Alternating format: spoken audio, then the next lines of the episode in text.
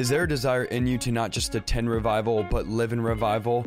Welcome to the Revival Lifestyle Podcast. I'm your host, Isaiah Saldivar.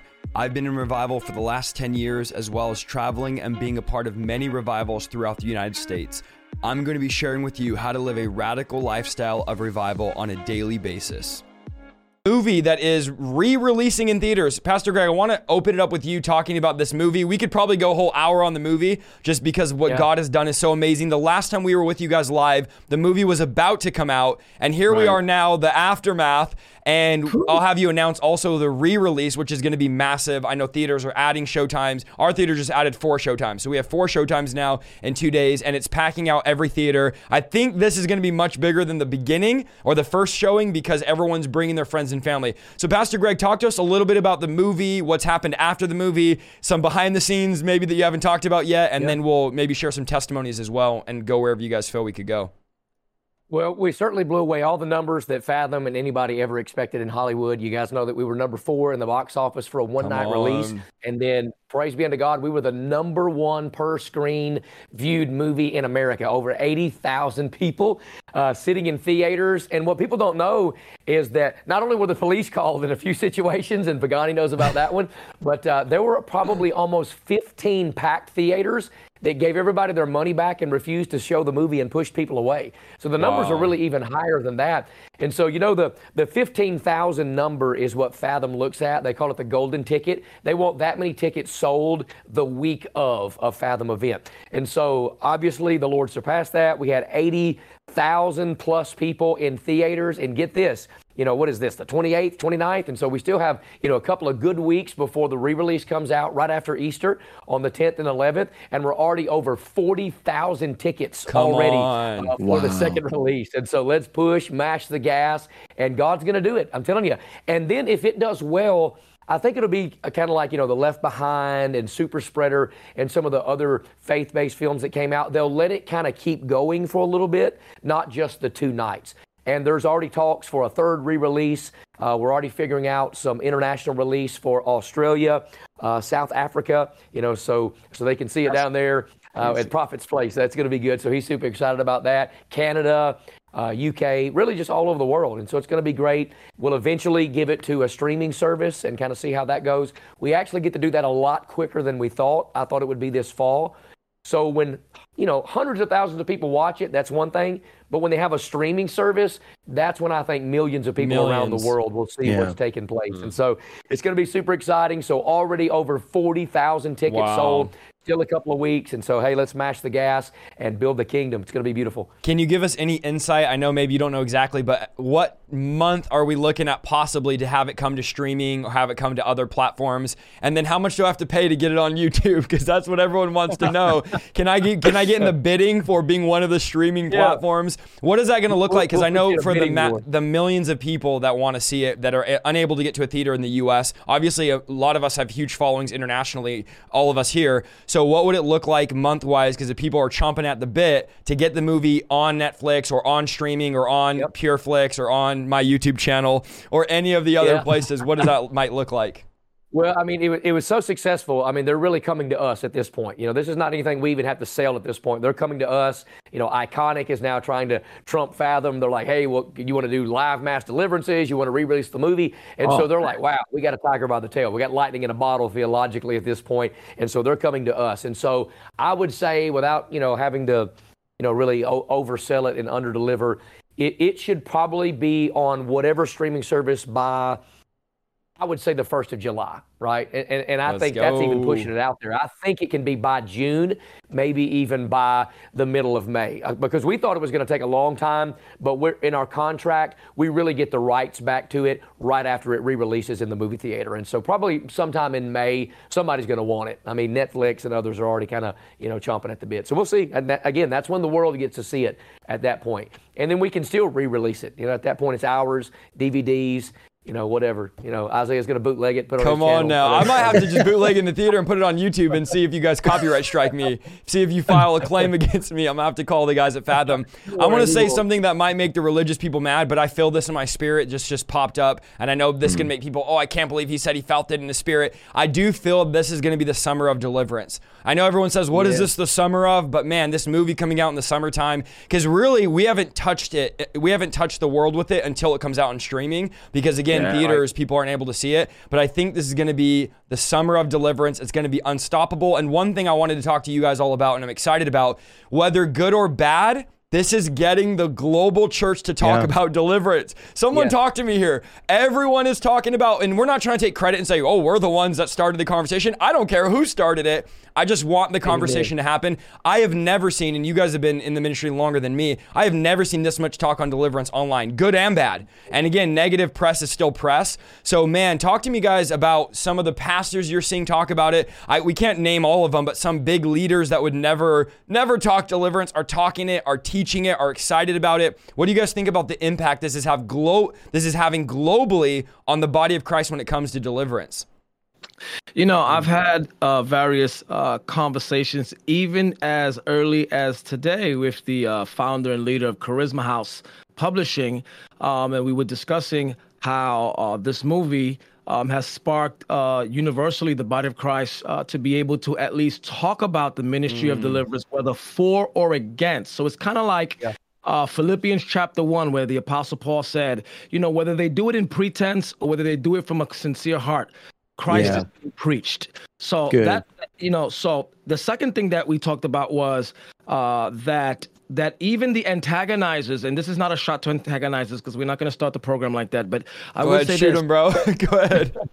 even with the antagonizers and those who are let's say anti um they're they are actually believe it or not building the algorithm and also pushing it out because as long as the conversation keeps going the algorithm picks it up and perpetuates and pushes out either the movie or at least the topic of the ministry of deliverance so there's no way to stop this so I- I genuinely believe uh, that it's, this is a God thing, and everyone that I know, at least all the pastors that I know, um, either are making reference to it in their social media platforms or in their churches. So that's a good thing.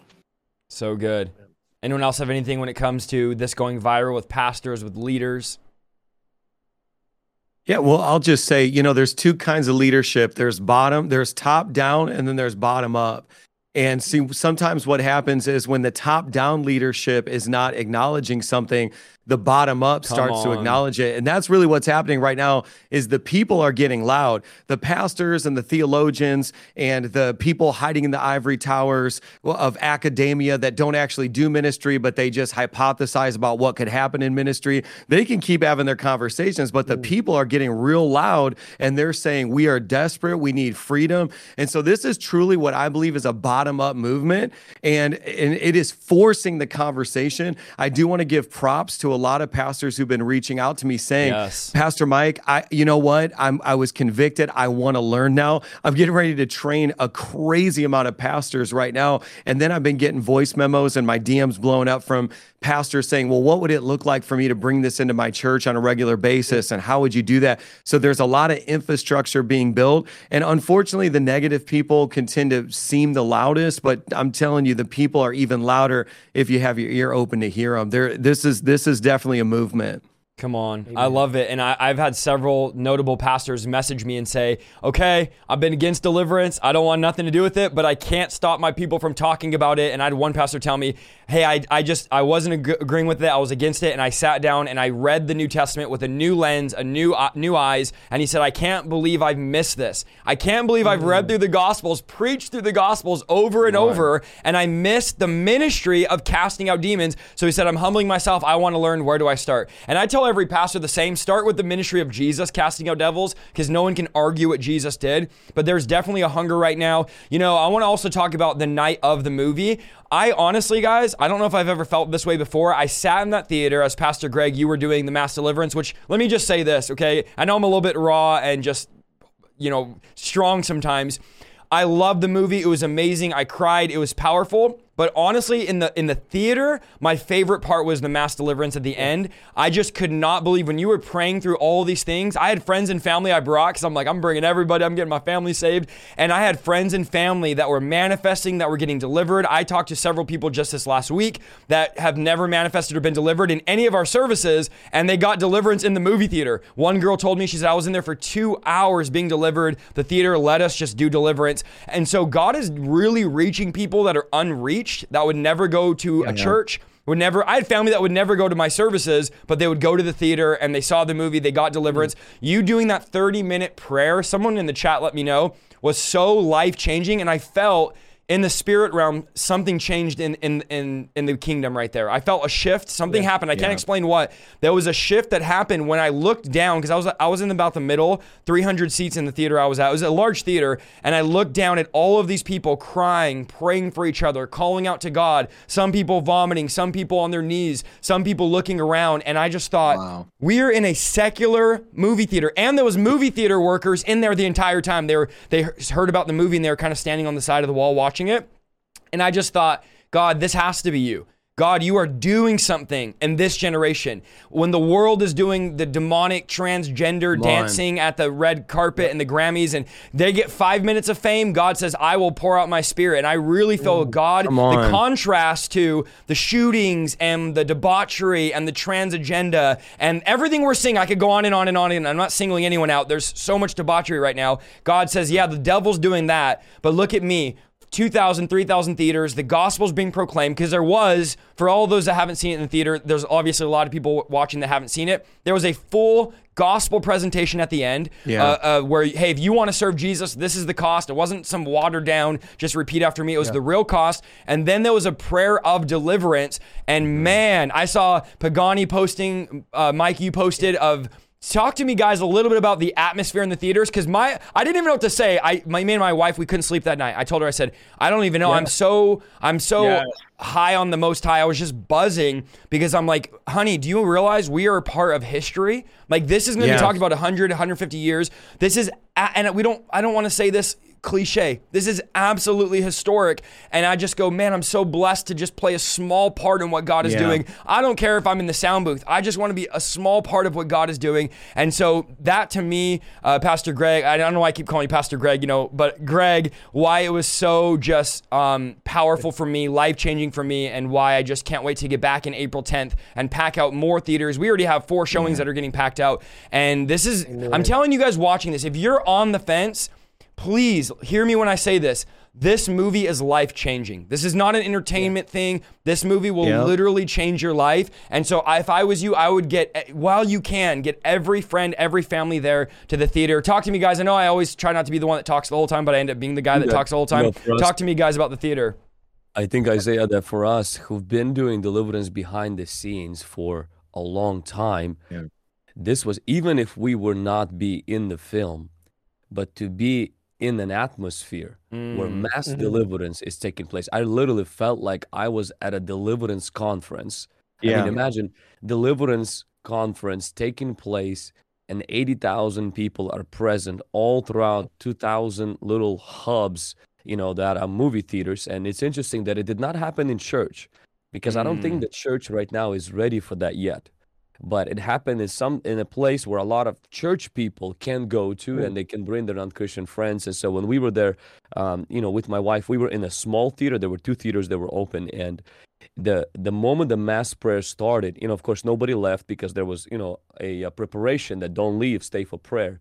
And seeing that, I just couldn't believe my eyes. The fact that people are renouncing, you know, the Mm. buckets where the popcorn was going in, now the vomit goes into that bucket, and pretty much it serves a dual purpose. Come and then you're seeing people start breaking down, start crying, and then conversations, spiritual conversations are happening in the lobby.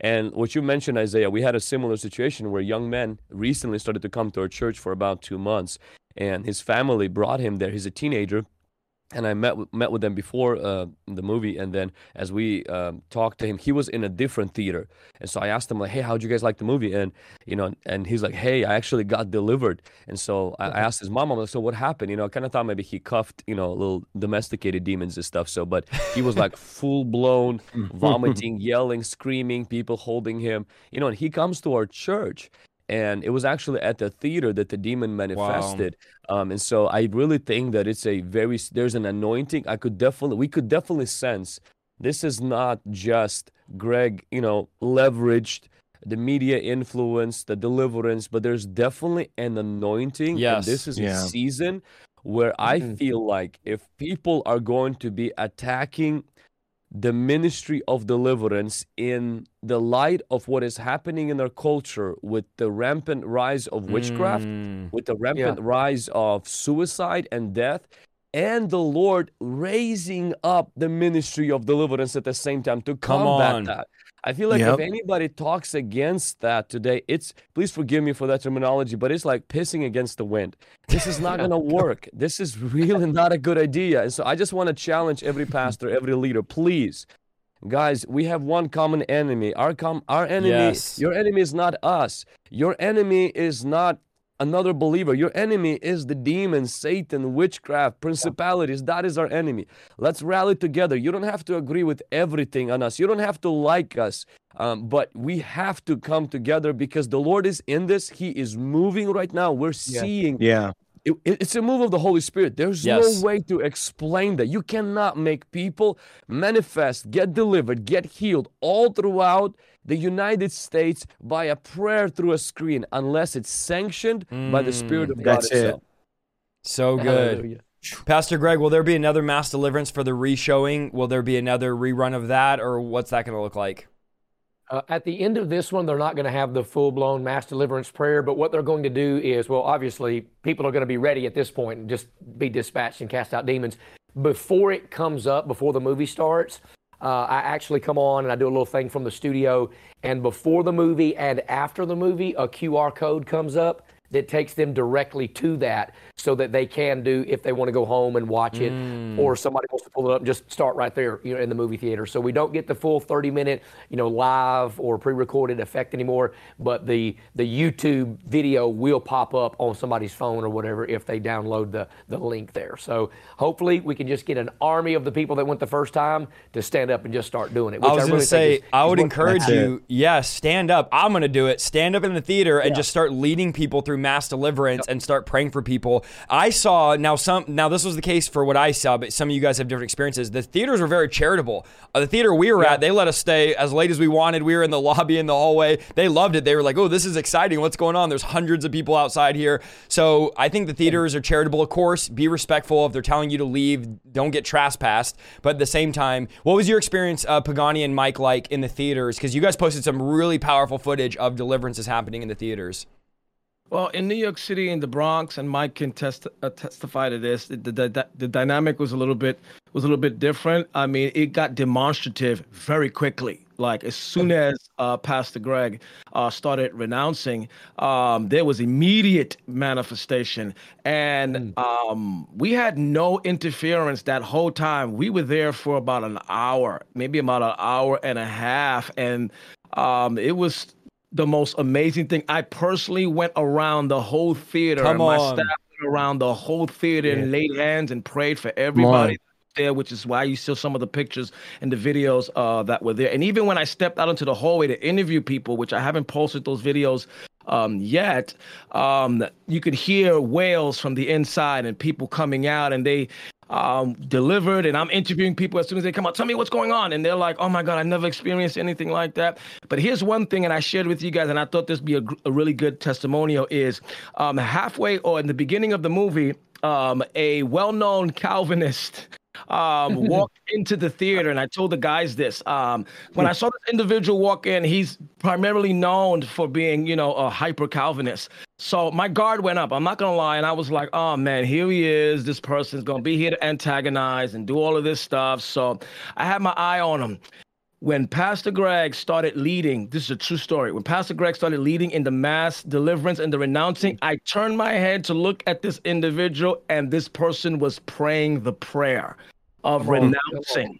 And I was so shocked that I grabbed my wife's phone because my son, my youngest son, was already videotaping everybody else, and I recorded this individual. I recorded this No shame. individual praying the prayer, and and when I stepped back, the prophets of house started prophesying to him, releasing the word of the Lord over him, and this person was absolutely impacted. Now, to to make sure that I didn't mess up the moment, I didn't find him, I didn't go look for him, I just let it be. I walked away in a different direction. But that was one of the highlights to be able to just see a person that was. Who primarily criticizes our church at the end? Wow. Um, had everything to lose because we kind of saw this in the, we all saw this individual walk in because we always was whispering like, "Oh, did you see this person just walk in the theater?" you know, to see this individual at the end pray the prayer of deliverance and mass deliverance and get touched by the power of God. Yeah, that enough was. I knew that we had hit something historic and iconic mm. that cannot be replicated. This was a God. This was a God thing. It was a God thing, at least for us. Pastor Mike, I know great things. Yeah, happening. Uh, yeah. good. No, listen, I'll echo that. Well, I'm gonna get in trouble for what I'm about to say, but Acts chapter Every one one of us says eight, that when we talk. We're like, yeah, we're about to get in trouble. Uh, yeah, we're about to get in trouble. So Acts chapter 1 verse 8 says after the Holy Spirit comes upon you, you will receive power to be my witnesses. And I'm really commissioning everybody who can hear me under the sound of my voice right now to become holy agitators for the next m screening. Because so for us we had manifestations happening but it, it felt like there was more that needed to happen. So i physically stood up on a chair and i was just like hey everybody you probably saw me in the movie. Some some people are already receiving prayer. If you need more prayer or if you feel like you know you need more just come on down. And we started a prayer line all the way out the theater door. And it, it- that's when everything went ballistic. So i would just commission everybody here that to operate not under rebellion but actually holy spirit boldness and to stand up. And it was funny because we had v1 church leaders spread out across america and without me even telling my other leaders that i stood up on a chair and did that they all texted pastor mike we felt like there was more. We all stood up. So i had leaders standing up on chairs all across america just agitating so, you know, the kingdom of heaven suffers violence, but the violent take it by force. Mm. I mean, and so I- I'm so thankful that I stepped into that moment because one of the women that I did deliverance on was a former pastor on Long Island for 30 years, had left the church, gotten into alcoholism really deep, and she got completely and totally free. And and then the weirdest thing is, and I mean, listen, I've done videos on this, and we all have. I, you know, you, you don't have to vomit when demons come out. That's right. You know, I just want to be clear. Come on But now. I don't know what was happening, but I think when Pastor Greg was leading that mass deliverance moment, coupled with us all just going for it, people were legit projectile vomiting. I've never, I told this to my team, I'm like, I've been doing deliverance since the late 90s. I have never seen that much vomit at the same time. And the the spiritual, I was like, Lord, is there a spiritual implication to this? And I don't want to be weird, but you know, we talk about how to cast out means ekbalo, you know, that forcibly remove off of territory. And I, I think sometimes when there is vomiting, it's just there's something about the spiritual significance of forcibly removing these demons. Mm. There was just such a strong anointing in that room. And I, I was disgusted and delighted at the same time, but I'm believing for greater coming up real soon. I'm, I'm glad you said that because a lot of the critics say, oh, they always want to criticize the vomiting. Oh, people are vomiting, people are coughing up. And these are people that obviously don't do deliverance because once you do it, you're like, oh, this just happens. But guys, we're not over spiritualizing it. A demon moving out of your body, out of, up through your esophagus, it causes your body to gag reflex. That's all it is. So I love what Pastor Mike just said is like, it does, you don't have to vomit to get delivered, but when there's demons in there and you're forcing them out, you're driving them out. And one thing I do want to talk about tonight, guys, is demons always come out, they never come off. So we're not talking about, we need to make sure we're proper in our theology. We're not talking about demons coming off of people or being spatially around people. And I debated this over and over again. You know, I have a friend in the chat, me and him had a multiple hour conversation last week on this. You know, he's, I just can't grasp a demon being in a Christian, I said, well, demons are always in people. Demons don't dwell on you, they dwell in you. There's nowhere in the Right. Bible where a demon dwelled on people that Jesus cast off of them. So if we're going to be biblically correct, eh, the demons are coming out of us. So they live inside of us, Matthew 12. And when we're driving them out forcefully, I think it was Frank Hammond used to say that the mouth is the front door of the house, the eyes are the windows.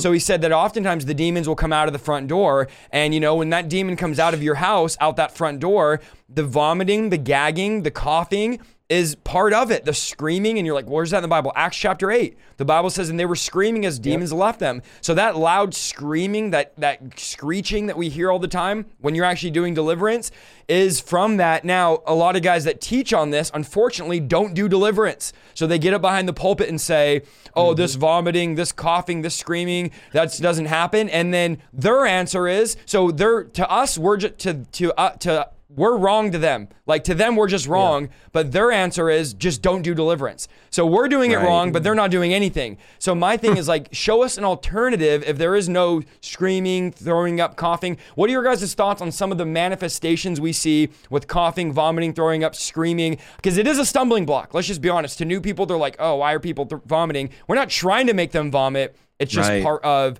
the manifestation of a demon being driven out. Does anyone have any revelation on this? Yeah, I think I think um, I, I think it's only an issue in Western civilization. Yes. I think I, I think if you have a global perspective, I think the only people that are having an issue with this form of deliverance are Americans. Um, I think everywhere else, I think it's not a problem. Let me give you an example. You go to the Caribbean, we don't have that problem. That's right. Which is why in Bronx and in New York City, um, you know, sometimes I Right. Country doing deliverance and teaching and training deliverance. I'm only finding this happening more like in the more uh, uh, I, I don't want to say Bible Belt, but just out west, anywhere outside of the inner city where there's not a lot of maybe um, minorities. All right, for us, this is normal. So demons manifesting, we we grew up around demons, you know. so so when we see it manifest in the church, we're like, oh, okay, no, that's normal for us. Why? Because it's part of the culture of everywhere else outside of this industrialized Western civilization that's built and predicated upon logic, reason, and science. I think that I think we could start there. I think it's only the mm. struggle here in the U.S. Mm-hmm. But I think Vlad could, uh, because Vlad was also talking to us about this international perspective. I think he could jump in and share a little bit more about that. I think we're just having this issue here, Vlad, in the U.S., but internationally, it's not. It really isn't a problem. Yeah, I would agree with uh, Apostle Pagani. When I was introduced to deliverance mainly through Bob Larson, and then we went to Africa. And uh, when we saw, even before we went to do deliverance there, I just went to help my friend, missionary friend, and the deliverance stories that African believers told me in Tanzania. I mean, I was like, I can't, I don't believe in this. I was like, this, this is not possible. The, when the witch uh, becomes a hyena, attacks the pastor, and the pastor dies from a bite of a hyena, and then the witch turns back from a hyena to a, a physical female. And I was like, that's not possible. I was like, that's fairy tales. And they're like, we saw it. This happened. And I was like, no way. I was like, this is not, you know, this is some fabricated stories. And so, and then we go to services and demons manifest there um, in a in a way that is just it's mind blowing. So we didn't see that in the United States at the time. Uh, It wasn't as evident. And then when we would go to Africa, Nigeria, the ministry of Prophet T.B. Joshua, and see uh, deliverances happening there. I mean, I was sitting next to a running president, a guy who was running for the president in Kenya at the time, and another person who had a very large church um, next to me. And these people are dignitaries. These people are have official offices, political offices, and the services are about 15 to 17 hours long, one service, not two, three, one service. And demons coming out, I mean, left and right, four or five hours, mass deliverance taking place, and a guy sitting next to me who's running for the president. And absolutely not distracted Come by on. that, not offended by that. And so, and I'm, you know, I'm saying hmm. I am over there, I'm not feeling super comfortable, you know, but this guy next to me, I'm feeling bad for him.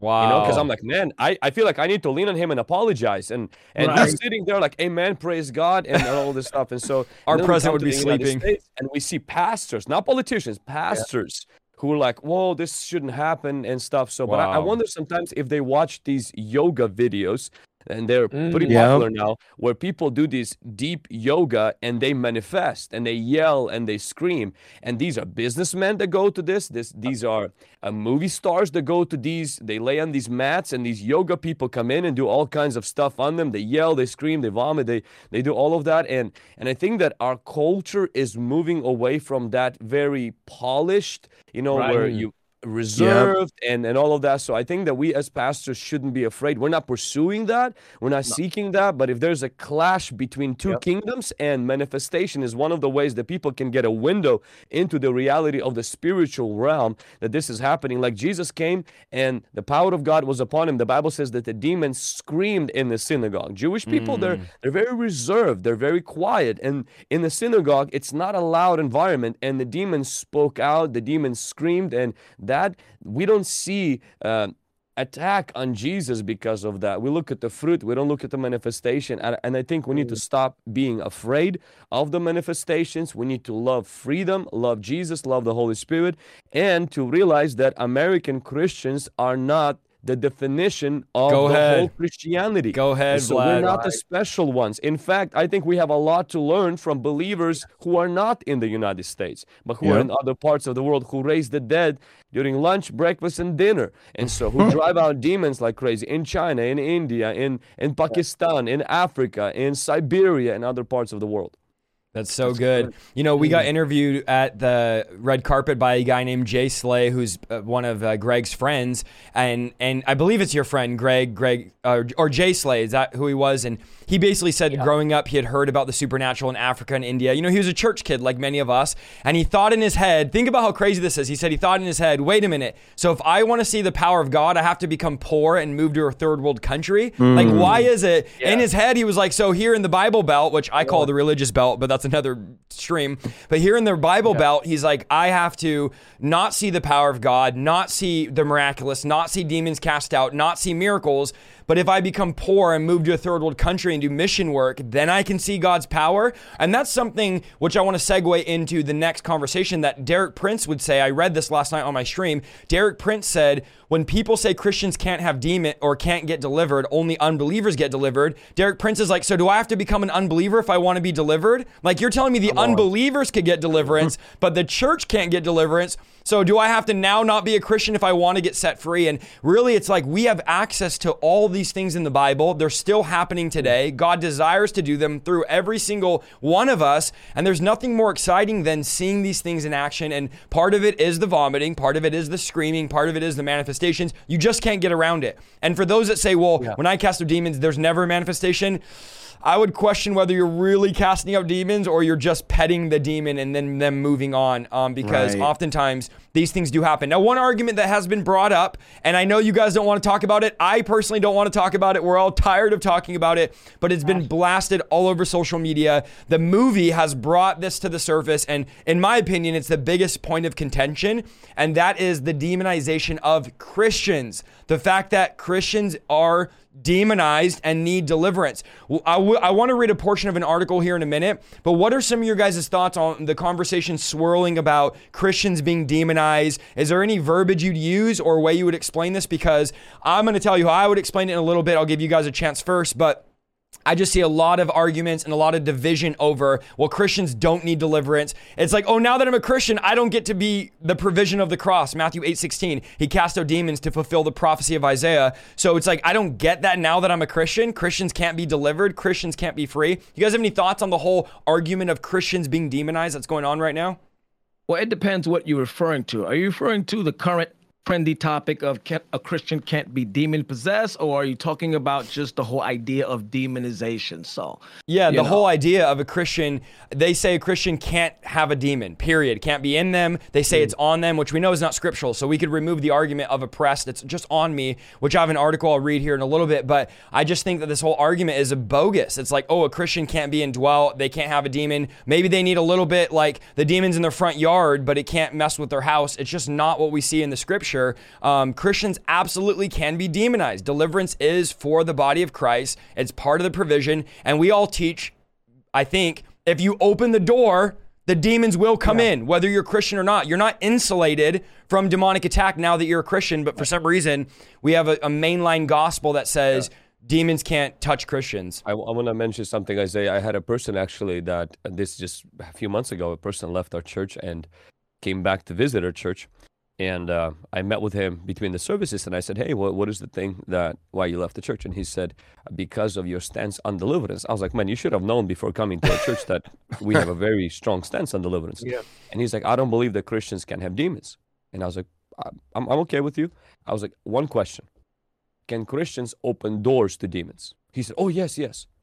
I was like, "So how can they open doors if they cannot have demons?" Yes. And he's like, "You're right. That that's hmm hmm." And I was Yeah. like, "Yeah, you just answered your own question." I was like, "If we can open doors, then we can have demons. Otherwise, the Bible would never warn us. Don't give place." And Apostle Pagani has a very good explanation of the word "place" in Ephesians that it Right. ref- it refers to, and it literally means that you can give a place to the enemy on the inside of you.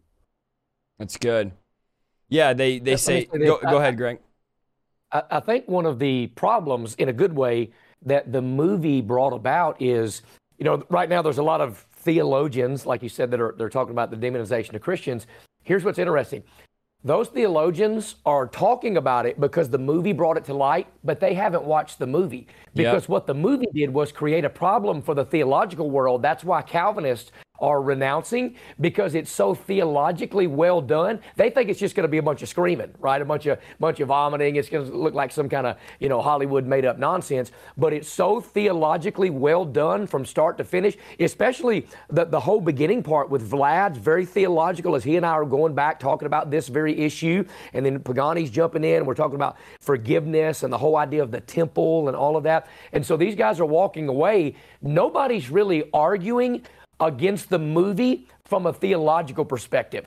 And so mm-hmm. when people are writing these silly articles, we're sending them the movie, and then all of a sudden they're writing me and they get what I call the Baptistic porky pig syndrome. They're like, well, blah, blah, blah. they don't know what to say at this point because it takes away their arguments. Because deliverance is a biblical, theological, deeply theological issue. And so they think, oh, yeah, this is just going to be a bunch of fantastical foolishness. But once they watch it, it's full of the Word of God, and then they can't deny it if they're really Bible believers. Because I tell our people, the only parts of the Bible you really believe are the parts that you really behave. So don't tell me you believe Yeah. something if you don't behave Good. something, right? It's like Pastor Mike said a couple of weeks ago. Don't tell me you believe in deliverance and you don't do it. That's stupid, right? And so the Come theological preach. world right now is having a problem reconciling this because they thought it was all going to be theatrics, but it was really a theological movie from a Yeah. from a documentary type of a standpoint, and they're like, "Wow, we don't know what to do with this." So, right, wrong, or indifferent, people are talking about deliverance at unbelievable levels, and Christians are seeking deliverance at unbelievable levels. Because one of the things that I wanted to happen with this movie is exactly what happened. I didn't want my church to grow.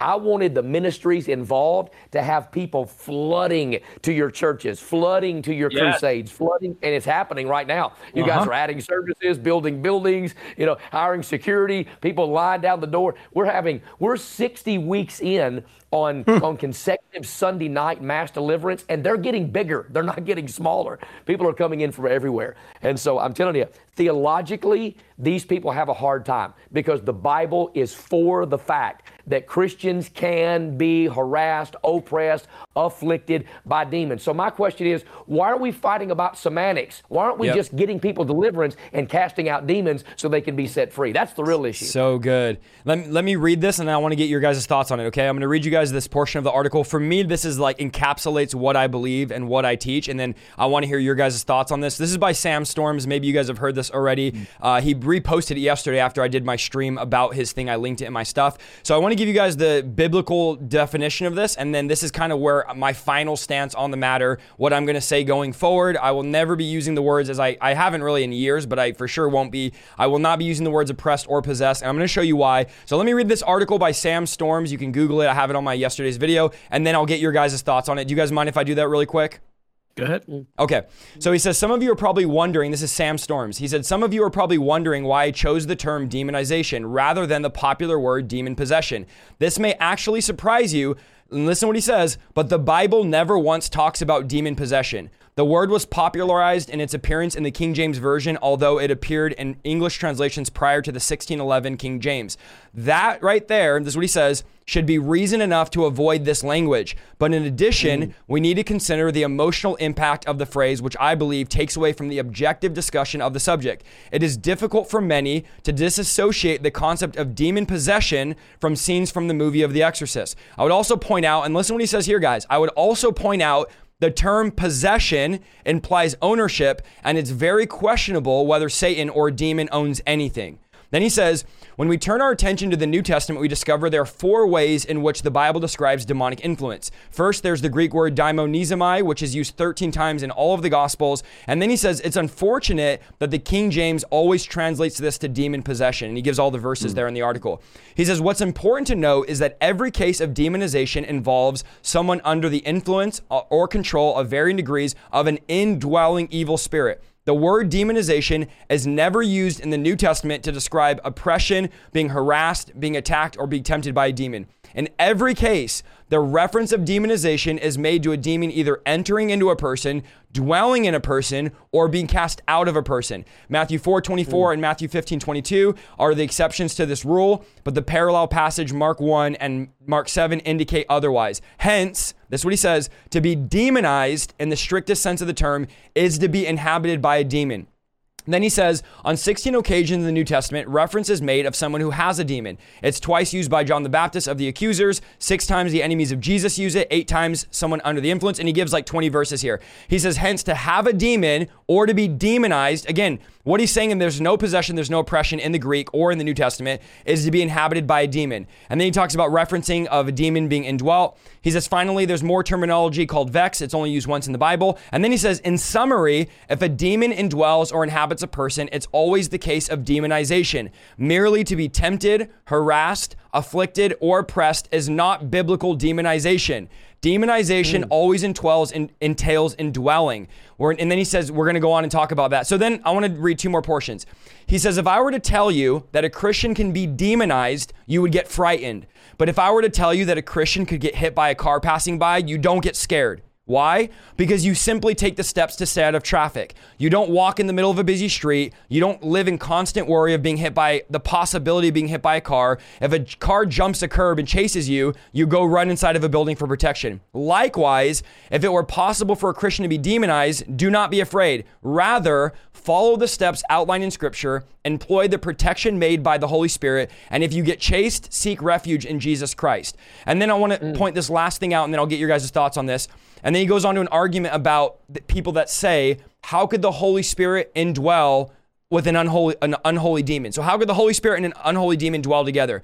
He says, We must remember that the Holy Spirit inhabits everything and everyone in the universe, even unbelievers. Of course, this does not mean in a saving or sanctifying way. The Holy Spirit, after all, is omnipresent and he dwells everywhere. You may also recall from the book of Job where Satan had access to the presence of God, indicating that the issue is not about spatial proximity, but a personal relationship.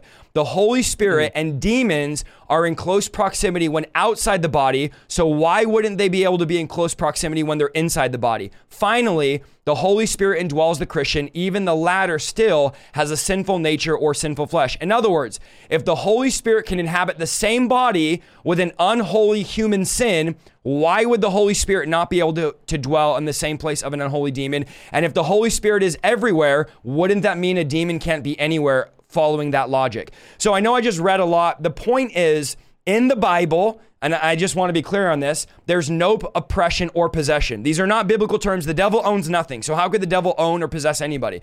The biblical mm-hmm. term, and this is what Derek Prince teaches, is what Don Dickerman teaches, is what Frank Hammond teaches. Um, the biblical term is demonize. So, I think to bring clarity to, to the thousands of, there's what, 5,000 people on, to bring clarity, it really does help to start using the term demonize. Don't argue with your pastor about possessed or oppressed or afflicted. Just use the word demonized. And then the reality reality is, if the Holy Spirit dwells everywhere, of course, that's like saying the Holy Spirit can't dwell at a bar. The Holy Spirit can't show up at a club because there's demons, and the Holy Spirit and a demon can't dwell together. Of course, the Holy Spirit and a demon can dwell in the same place, and of course, the Holy Spirit's more powerful than the demon. Nonetheless, they can still dwell together. So I, I read a lot.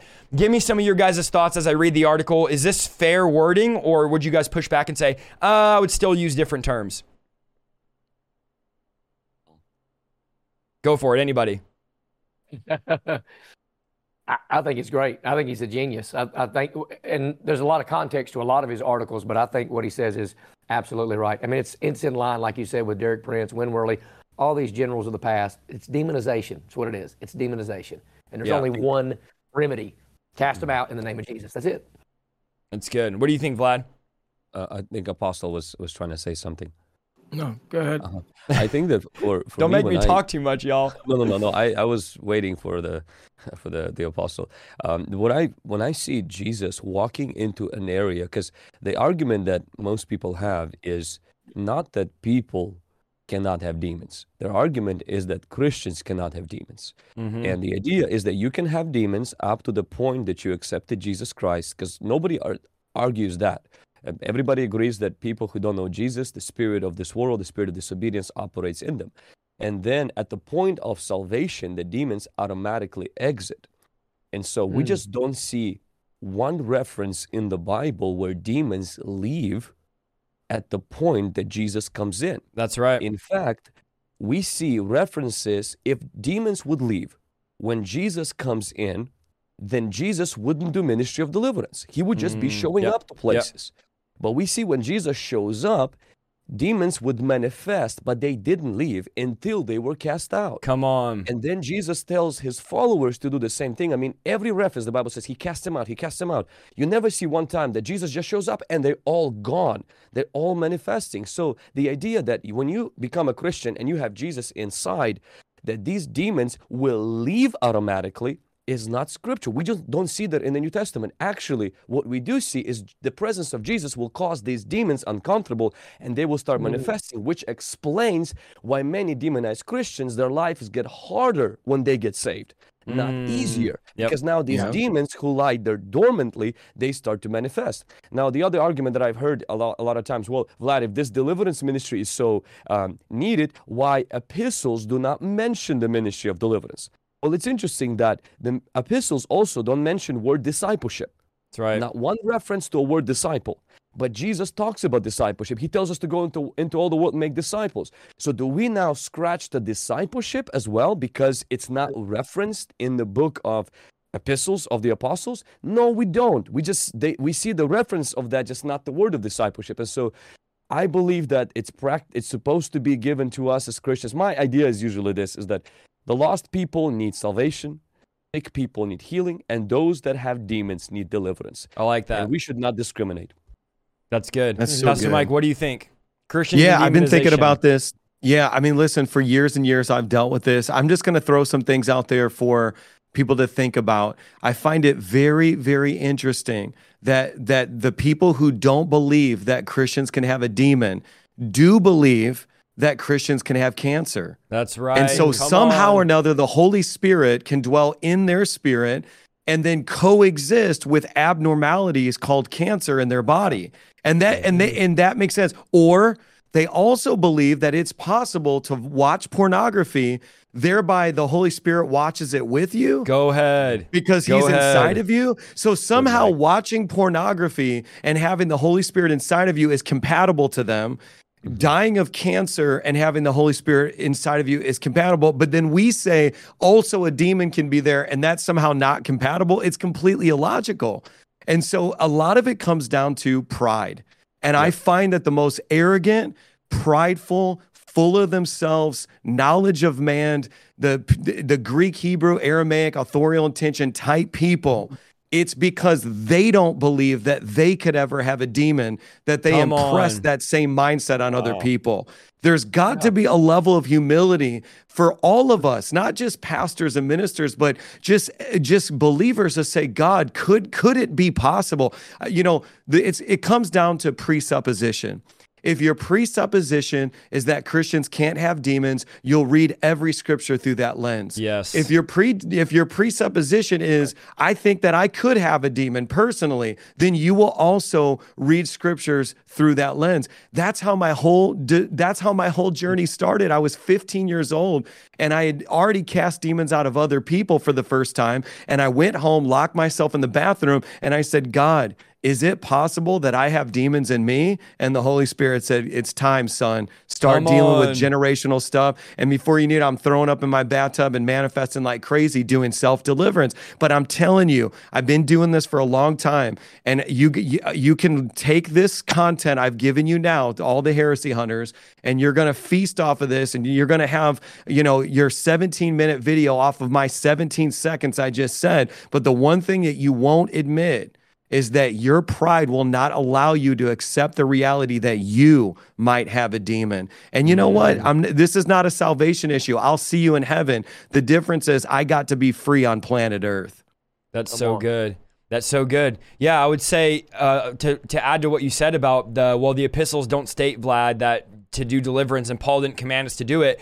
That's the same argument of Jesus' precedent wasn't enough. So you're telling me that it wasn't enough that Jesus did it everywhere, that the disciples did it everywhere, that the book of Acts they did it all the time. Acts chapter 8, the only known method of th- evangelism we know is Acts chapter 8, Philip the evangelist. You're telling me that it, it wasn't, it's not good enough. It was like Philip did it, but we shouldn't do it. So I think it's a very poor argument to say, well, the apostles don't command us to cast out demons ever. Yeah, they also don't command us to go online and preach the gospel. They also don't command us to be pat to how to train to be pastors. Yeah, come the word on. pastor is found one time in Ephesians Yeah. 4:11. We don't even see the word anymore throughout the, the epistles. So are pastors not supposed to be trained? Are evangelists not supposed to be? Because there's only one evangelist in scripture named, named, named. That's Philip. There's no other evangelist named in scripture. So now should we not talk about evangelists because there was only one time in scripture, brother? These are very poor arguments made by men with zero experience. And for all you Yeah. that say, well, experience doesn't matter, in what world does it not matter? Imagine you go to the doctor and the doctor says, oh, by the way, I have no experience. And you go, oh, it's okay, experience doesn't matter. Imagine you go to a mechanic and he says, oh, I need to change your engine, do all these. But by the way, I've never done this before. It's my first time. When when would you say, oh, don't worry, doctor, don't worry, mechanic, experience doesn't matter? Experience matters in every area of the world, but somehow now in Christianity, religious men that don't want to be practitioners, they only want to have head knowledge, they start saying, well, experience doesn't matter. And the only ones that say that have no experience. That's Yeah. why you're saying it doesn't matter, but it actually does matter. Even when they came to Jesus and said, Are you the one? The Bible says he cast out demons and healed the sick and told him, Go tell John what you've seen and heard. Go tell John your experiences. So they did matter. So this this whole idea, and I know what you guys are trying to say. Well, we don't want to. Of course, we subject our experience to the Word of God. The Word of God's the ultimate authority. We don't ever let our experience outweigh the Bible. We're not saying that. What we're saying is this idea that pastors who never have done deliverance, have never cast out a fly, have never cast a bug out of their house, are coming up and saying, "Oh well, brother, it's not about screaming, and you don't need to shout, and you don't need to vomit." And then I'm like show me one video of you doing anything spiritual. And there's no there's mm-hmm. nothing. So i would be careful for all of you guys that are allowing leaders and pastors that have zero experience to try to teach you something they know nothing about. Because the school of experience will teach you a lot more than the school of theology the school of prophets. The school of experience derek prince would always say is where you learn these things. Where you start Yeah. learning oh yeah this is the way deliverance works. Oh this is why people vomit. Oh this is why people scream. So yeah it, it is frustrating that we have to keep talking about this. But as new people come in it is a real thing. Um, do you? What do you guys think about this idea that people have to, or or the idea that people think they have to come to us? We have this special power, uh, this special anointing. I think it's a good question, Pastor Mike. You were texting in the group this last week. There's this Yeah. idea that we have this special anointing, and we think because they always say, well, they just want that people to come to them and get delivered. I would love to never do another deliverance again, and for you guys not to come to me. Um, this idea that we want to be these special ministers that everyone comes to is super just delusional. Are you? Do you guys have any thoughts on this? When people constantly say you guys just want people to come to you for deliverance and fill your pockets with money, as if we're making money off of casting demons out of people. Mm-hmm. Someone ahead, jump Mike. in here. Yeah, I mean, well, I'll just jump on super quick. I mean, here's the thing. Jesus had 12 disciples, then he commissioned the 70. Then you have a couple hundred in the upper room that turn into a couple thousand. And then you see the work of deliverance continue on through the book of Acts.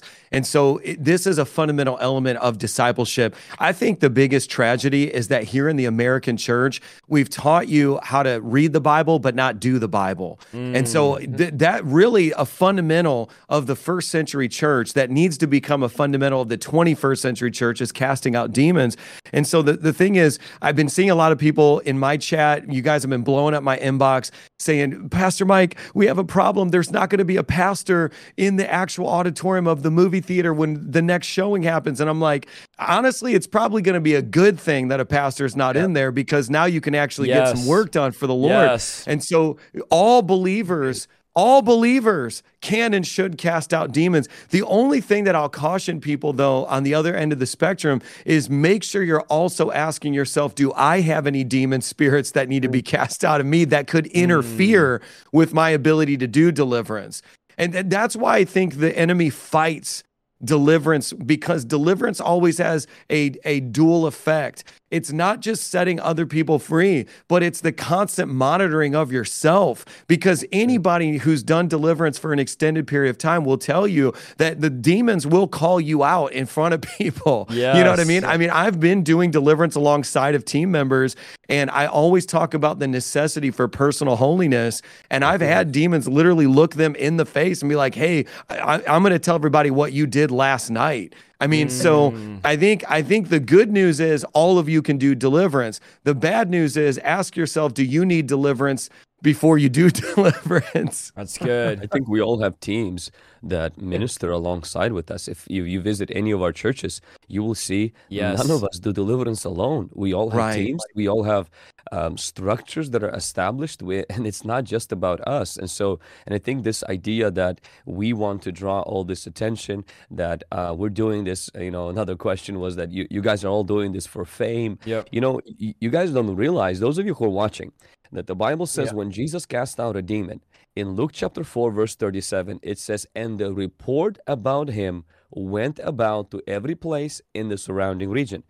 Jesus became famous after casting out demons. That's right. We don't do it for fame, but because we do it, report about this starts going around everywhere and people start mm-hmm. coming to our churches. They start flocking our churches. Derek prince said you start doing deliverance you will never have a problem attracting the crowd. Mm-hmm. And so and i think that that's what the need is. And just because we're experiencing today the exposure and god is elevating our platform so he can sound the alarm to his body and help people this doesn't mean that that's why we're doing it. We were doing it for years yeah, and right. many many more years before this. In fact as we're doing a live stream right now you know i get a, um, a message of a person who gave a donation to our ministry with a note. And I'm going to read the note. I'm not going to mention who this person is and what they gave because it's, a lot of people kind of ask for those things. He's like, Thank you, Pastor Vlad, for doing deliverance ministry. I watched your videos and I am delivered from a spirit spouse demon. It happened at my home. I am so and so. I mentioned your ministry to other directors, and,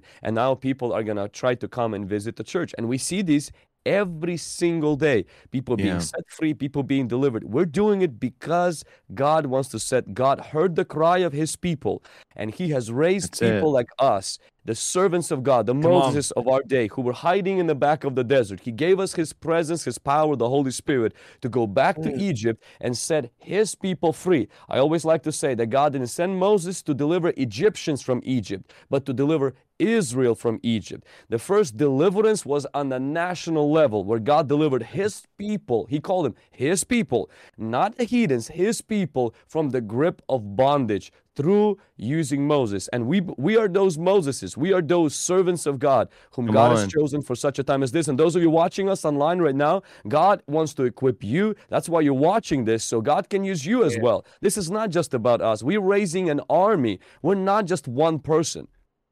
That's so good. And I would say to the pastors that are mad that the platforms are growing, our platforms probably wouldn't grow so fast if you didn't starve your people. Your your people are Yeah. literally starving for deliverance, miracles, healing because you don't give it to them. And then you have pastors that have, you know, nine members in their church and they're like, "Well, I'm small cuz I'm the remnant and because I'm being persecuted and I'll never grow big cuz but I'm like, "No, you're being you're small because you don't pray, you don't fast, people aren't getting healed, people aren't getting delivered. Why would anyone want to go to a church where God's power is not being displayed?" Mm. And so I love what you said, Vlad, because the Bible says Jesus' fame spread when he cast out demons. We're not trying to become famous. We can care less Right. about fame. In fact, actually, deliverance makes us hated by a lot of people. Yeah, I, I, there's a lot of people that won't connect with me because they're like, "Oh, you cast out demons," and they're like, "Yeah, I don't want to be involved in that." So there, Pastor Greg, you could talk about this. There's a lot of persecution. I think you said something, and I'm butchering it. You're here, so you can say it. But you said something like, "I have taken more heat for deliverance than anything from CNN, anything from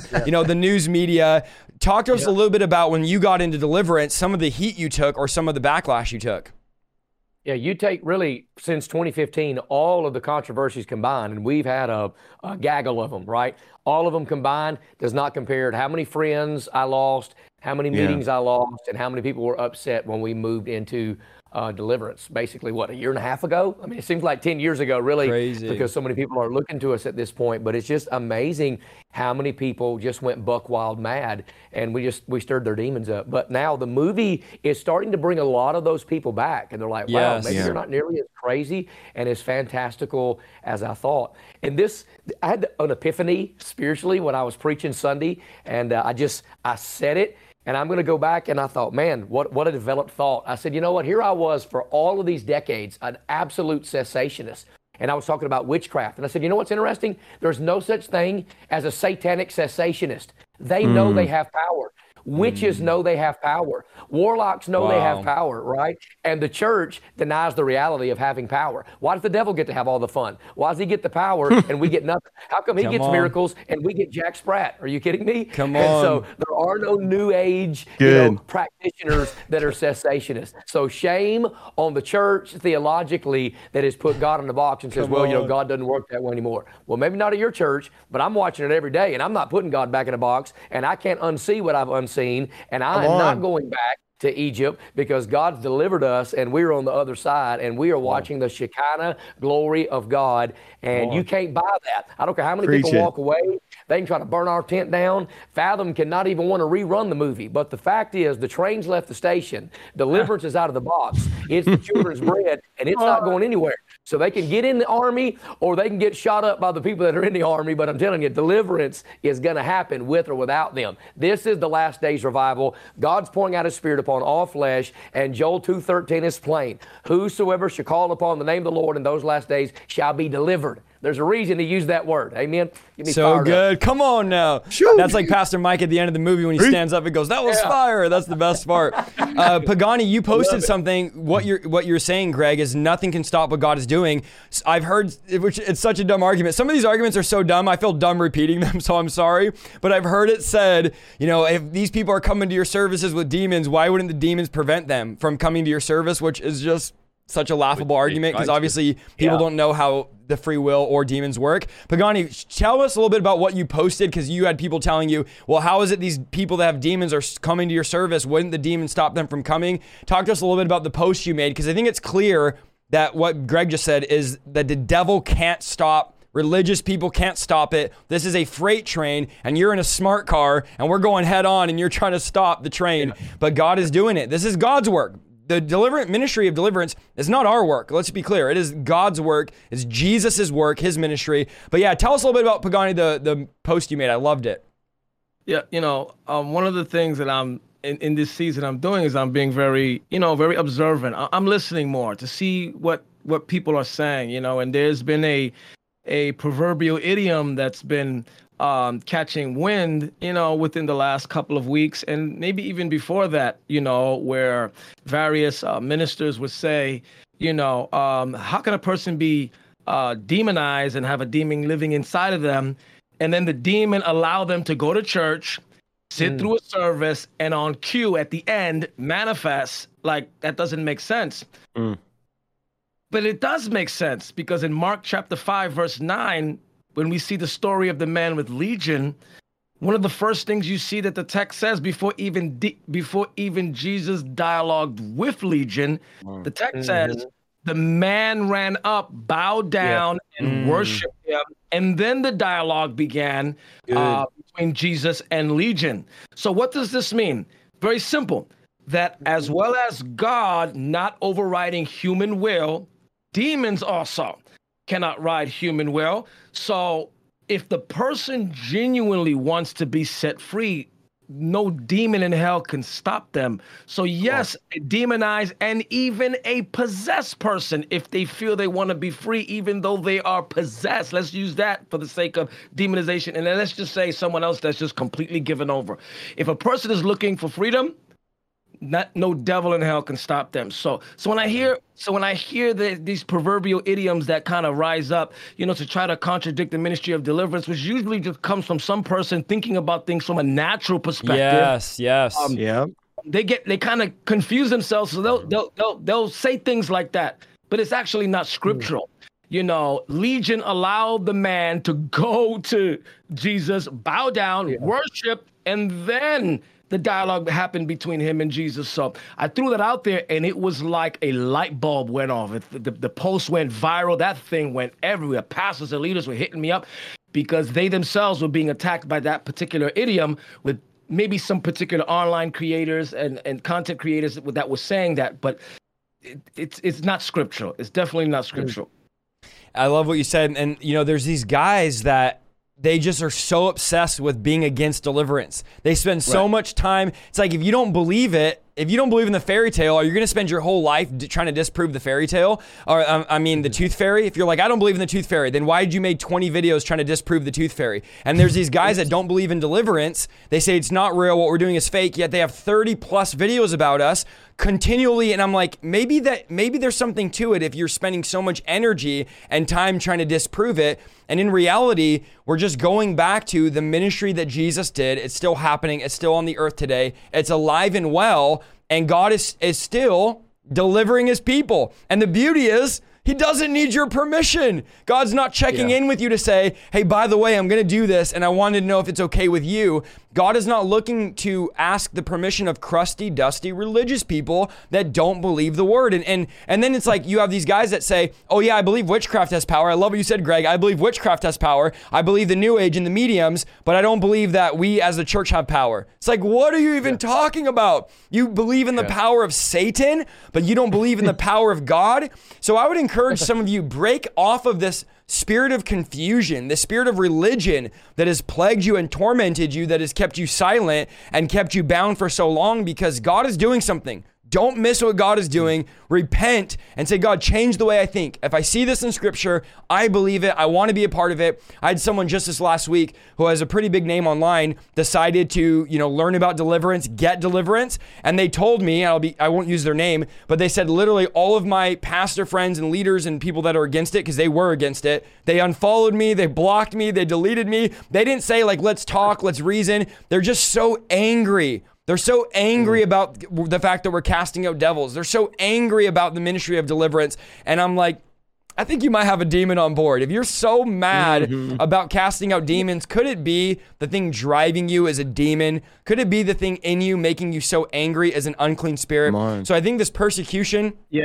that Jesus faced is still happening today. Um, what are you guys' thoughts on some of the persecution you're seeing with the church persecuting the ministry of Jesus? I'm like, what is Yeah, you- going on here? You know, something that one of my pastors, Pastor Emmanuel, said something to me recently, you know, because let's just let's just be honest here. We don't really watch as much of the, you know, antagonizers when they do their videos. I might catch a couple uh, here or there, you know. Um, but he said something to me that was just really so true. I hadn't noticed it before because I don't stick around long for those videos, right? He said, Pastor, you know, it's one thing to feel like you trying to provide some authentic correction for error but now many of these content creators emotionally you could Yes. see that they've gotten personal that it has gotten immensely personal and that they're bitter and that they're Yeah, that's good. and and it's no longer the the the the uh that which started off as genuine concern for the body of Christ concerning jumping into some sort of error or sensationalism now has turned into vendettas. Is now vendettas against various various channels where now they're nitpicking and you can see the hostility in their videos and he actually said something about uh, in one of you know someone nitpicking concerning your passion, Isaiah, and then you did the video where you said now passion is a sin. You know, yeah, so now it's a sin to be passionate. You're a heretic and you scream and shout. Right. So, um, so when they pointed that out to me, I, I actually went to this particular video, and the only thing that was oozing out of this particular uh, content creator's page, you can see the hostility that's there. That they were actually even getting confused while they were talking because they had stepped into a place of being enraged. It's kind of Yep. like when here's here's part of the story that people don't remember concerning the first time that Jesus cast out of demons in the temple. If you read the next verse, it says the people Yes. were enraged. They got enraged. They grabbed Jesus and were gonna Yeah. Throw him over the cliff. This is where, and this is what I believe is They must have been actually happening. reformed. Yes, this is what's actually happening because this is a God thing and it can't be stopped. And they haven't listened to the old words of Gamaliel. Just let it be and let it run Yeah. its course. Because now it's getting national, international platform. It's causing there to go from authentic concern to now personal vendettas, and now they're seeping over into the realm of what they're not being guided by the fruit of the spirit. They're being guided by the works of the flesh, and it's now spilling and bleeding over into their content. And it's actually noticeable. It's actually noticeable that I had to turn away and I said, I actually prayed for this particular individual, and I said, Man, Lord, it's not that bad. You know, whether we believe a Christian can have a demon or not, or uh, the ministry of deliverance, it's not a salvation issue. Let me say No, this again for those of you that are watching. Yeah. Whether- the ministry of deliverance is not a salvation issue.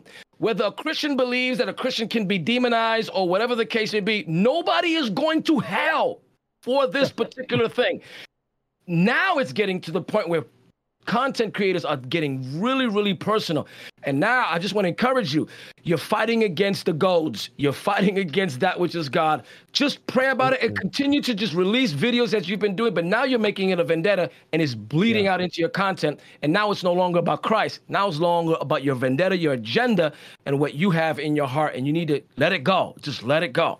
And I'm just going to say this some of y'all are making Calvinism look terrible. If that's what you're trying to do, you're doing a good job. Because every time I see one of these angry guys on YouTube, they're always a reformed Calvinist. And I'm like, is this what Calvinism is? Are you just always. I've, that's actually the only ones I've seen that do it. They're these Calvinists. They're so mad, so angry. They're ad hominem, constantly attacking our character, constantly attacking, Yeah. oh, look, he's wearing glasses. Oh, look how fast he talks, as if that has anything to do with theology. But they're just so angry about the fact that we believe that Jesus is still casting out demons. They're so angry about the fact that we believe the power of the Holy Spirit is alive and well. They're so angry at the fact that we're actually out doing this stuff. And so there's just a spirit of anger. There really is. There, of course, this will be on their videos too. So they'll clip this and they'll use all this content. But the thing is, it's like, man, don't be so angry. Don't get bitter, get better. And if, if you're so mad about it, stop watching our videos. If our videos make you so triggered and so mad, it's like, do you like being mad that you have to keep watching? It just is, to me, I could be missing something. It's a very poor representation on the Calvinist and the Reformed community to constantly every video be so angry about someone's a heretic. Every it's like the Chosen came out, her- they said it was heresy. The Asbury revival happened, they said it was heresy. The Jesus Revolution happened, they said it was heresy. The D- Come Out in Jesus' Name came out, they said it was heresy. In my mind, I'm like, what is not heresy? Literally, you're out watching all the Marvel movies, okay with it, but all the Christian movies are all heresy to you. So I think it's a really poor look, and I think it's a reason why. And I listen, I I, I, I care less. I'll say whatever I want to say. It's a reason why cessationism is dying. They keep crying about it. Oh, cessationism's dying. Uh, charismatic movement's the fastest growing movement in the world of any religion. We don't know why cessation move- movement is dying. I'm like, just watch one of your own videos and we'll tell you why it's dying because you're bitter at everything spiritual, everything God is doing. You have something negative to say about it. It's like, man, at what point are we just excited? I saw all these well known reformed guys making videos about how the Jesus revolution was false. And I'm like, hippies getting saved, revival happening, and you have negative, like, just what what is it that there's just negative about everything going on right now spiritual and i think it is a plan of the enemy but in jesus name sorry guys to make it all gloomy in jesus name we, we're overcoming and we're going to continue to push forward regardless of what's happening. So uh, so greg why don't you uh, close us out with prayer but before you do that talk to us really quick where can they go if they want to see this movie they want to be a part? Give us some final instructions on seeing the movie getting tickets so that we could pack these theaters out and then i'll have you pray. Just a prayer of deliverance you know obviously you don't have to do a 30 minute mass deliverance, but there's many in the chat that are new that need deliverance. So why don't you tell us where we could get our things? Uh, commission us to go out to get see this movie to be a part of this deliverance movement and then just pray prayer of mass deliverance over everyone Absolutely. They can still go to come out in comeoutinjesusname.com and it'll pop up, you know, April 10 and 11 and hopefully even more days. The interesting thing is we're now, I think, up to 2,536 theaters. So wow. they've added, you know, 530 some odd theaters. So the little mom and pops that weren't necessarily AMC and Regal and, and uh, Cinemark, they've added a lot of those. And so you can find it in your area without having to drive too far. So come out in jesusname.com. I just posted in all tickets. the channels right now. Every channel yes, is getting spammed. So Thank you. individual or group sales. There's still a group sale on there, and uh, it's going to be beautiful. And let me, and let me tell you something from a practical standpoint about – us getting ready to pray, know this. Uh, our kids are under attack, and here's why I'm saying that. The movie deals a lot with that. So, parents, please understand you've got to go through and clean things out of your house. Here's why. If I can get up on a screen in 2,000 theaters and demons can come out through a screen, then demons can come in through a screen. Make mm. sure you are not opening wow, your children up to witchcraft. Get that Harry Potter nonsense out of their bedroom, all this Twilight stuff that these moms are reading. Get that mess out of your house. I'm telling you, if demons can come out through a screen, then demons can come in you through a screen. That is an open door. And so, look, get all that witchcraft out of your house. And I think it's important to say that. And it just dawned on me here we are. We have the authority to cast out a demon through a movie screen. So then don't think a door can't be opened through a movie screen. It's a portal. And so, can, hey, can I say something real quick? Go ahead. Yes, sir. Greg, I want to tag team preach with you. I just mentioned this last Sunday. I did real deep research on this. I've got the most up to date statistics. It is estimated that there's 1.4 million Presbyterians in America, but that there are now 1.5 million witches. Mm. So, and this, I, will send the link to you guys. Uh, a major uh, magazine actually published this first. That means for the very first time in American history, there are more witches than Presbyterians in America. Wow. That that wow. right there okay. is like crazy to think about. So I just wanted to confirm what you were saying. Witchcraft is on the rise. We've been telling people that it can come through screens and now as they are building their army, 1.5 million witches in America, more pre- more witches than Presbyterians, this should be a wake-up call. Yeah, and I think even what happened just yesterday, which is so heartbreaking, the whole nation's torn over this, is a sign that we need deliverance right now so badly. Yeah. We need freedom because we've really celebrated uh, the trans movement, mental illness in America. We've uplifted. In the last four or five school shooters, were identifying as transgender. So when you yep. when you yeah. idolize this ideology and when you celebrate people coming out as trans and you celebrate really mental illness and we could go deeper but we won't, then this is the nation that you get. We massively need deliverance because these school shootings are not going to stop by taking guns. They're not going to stop by changing laws. They're not going to stop by they're going to stop by when people are get free by the power of the Holy Spirit, when these demons come yeah. out of people and as the church it's our job to do that. So I wanted to add that, but go ahead, Greg. Oh, good. I know we yeah, absolutely. Let's pray. Just yes, wherever you're at right you, now, I just want you to just open yourself up and be ready for what the Holy Spirit wants to do for you. Jesus said, If I by the finger of God cast out devils, you know the kingdom of God has come unto you. And so, right now on this stream, you can experience the kingdom of God. We come against every spirit of witchcraft right now in the mighty name of the Lord Jesus, the spirit of the Ouija board. Just right now, while we're talking, if you've ever been involved in yoga, healing crystals, burning sage, whatever it may be, just start confessing it right now out loud. Death and life from the power of the tongue. And we come against every spirit of witchcraft, every form of divination, the python spirit, every form of sorcery. You will come all the way up and all the way out. In the mighty name of Jesus, we come against the spirit of religion, which is a spirit of witchcraft. Every spirit of religion, every denominational spirit of doubt, we come against you right now in the mighty name of the Lord Jesus. You will loose the people and you will let them go in Jesus' mighty name. We come against the spirit of unforgiveness, any molestation, the spirit of rape and incest, that curse, we break the generational curse of incest in Jesus' yes, name. Yes. We speak healing over your mind. The spirit of fear. Wow, there's a lot of fear out there, no doubt about it. Every spirit of fear, we condemn you right now in the name of Jesus. The God of Israel testifies against you. All phobias, whatever it is mm. fear of demons, fear of death, fear of the mm. unknown, fear of failure, fear of the future. We come against fear of clowns All these things that people are just absolutely fear of the dark, we come against you right now. God's not giving you the spirit of fear, but of love, power, and of a sound mind. Right now, just renounce that fear. Say, Fear, I renounce you in the name of Jesus. We come against every spirit of infirmity. You heard about cancer tonight being healed. Every spirit of cancer, every spirit of rheumatoid yes. arthritis, spirit of scoliosis, eye trouble, deaf spirit, mute spirit. We come against all of you right now in the name of Jesus. We come against you So just take authority over it. That spirit of unforgiveness that's causing that bitterness in your heart right now. In Jesus' mighty name, we come against that bitterness. We come against that hurt. We come against all of that molestation that you experienced as a child. Spirit of abandonment. Spirit of abandonment right now, come yes. up and out. All spirit of rejection and every spirit of self rejection and self pity, mm. come out. Come out right now in Jesus' mighty name.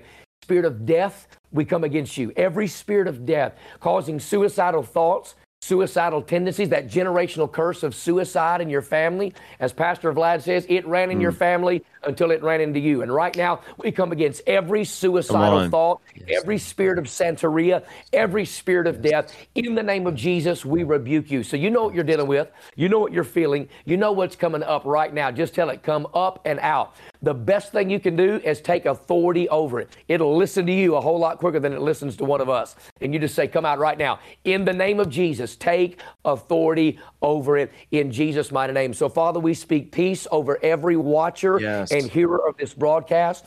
Holy Spirit in every room, in every cubicle, wherever they are right now, in their bedroom, in their living room. Father, right now, would your love completely immerse them? We thank yes. you that perfect love casts out fear, and we know fear has torment. So, Father, would you love them right now to the place that those demons cannot stand the presence of the yes. Father, and they mm. begin to manifest right now, and they come all the way up and all the way out. We speak healing and we speak victory in Jesus' name. Amen. And amen. amen. Guys, if you still need more deliverance, I know a lot of you are asking. I'm going to have each one of us say where our church is at, what our church name is, because there's 5,000 people on. A lot of people don't know all of us, even though we might assume they do.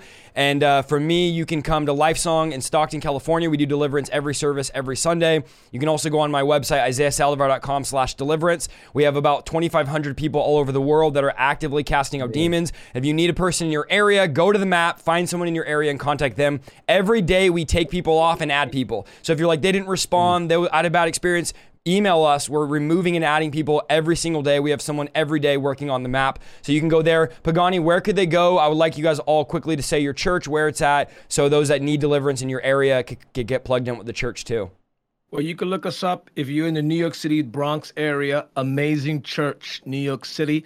Um, not only that, but April 10th, we're going to be in Port Chester movie theaters. And thank you so much for listening to this week's episode of the Revival Lifestyle Podcast. If you like what you heard, go to www.isaiahsaldivar.com for more content, and please follow me on Facebook, YouTube, and Instagram at Isaiah Saldivar. See you next week.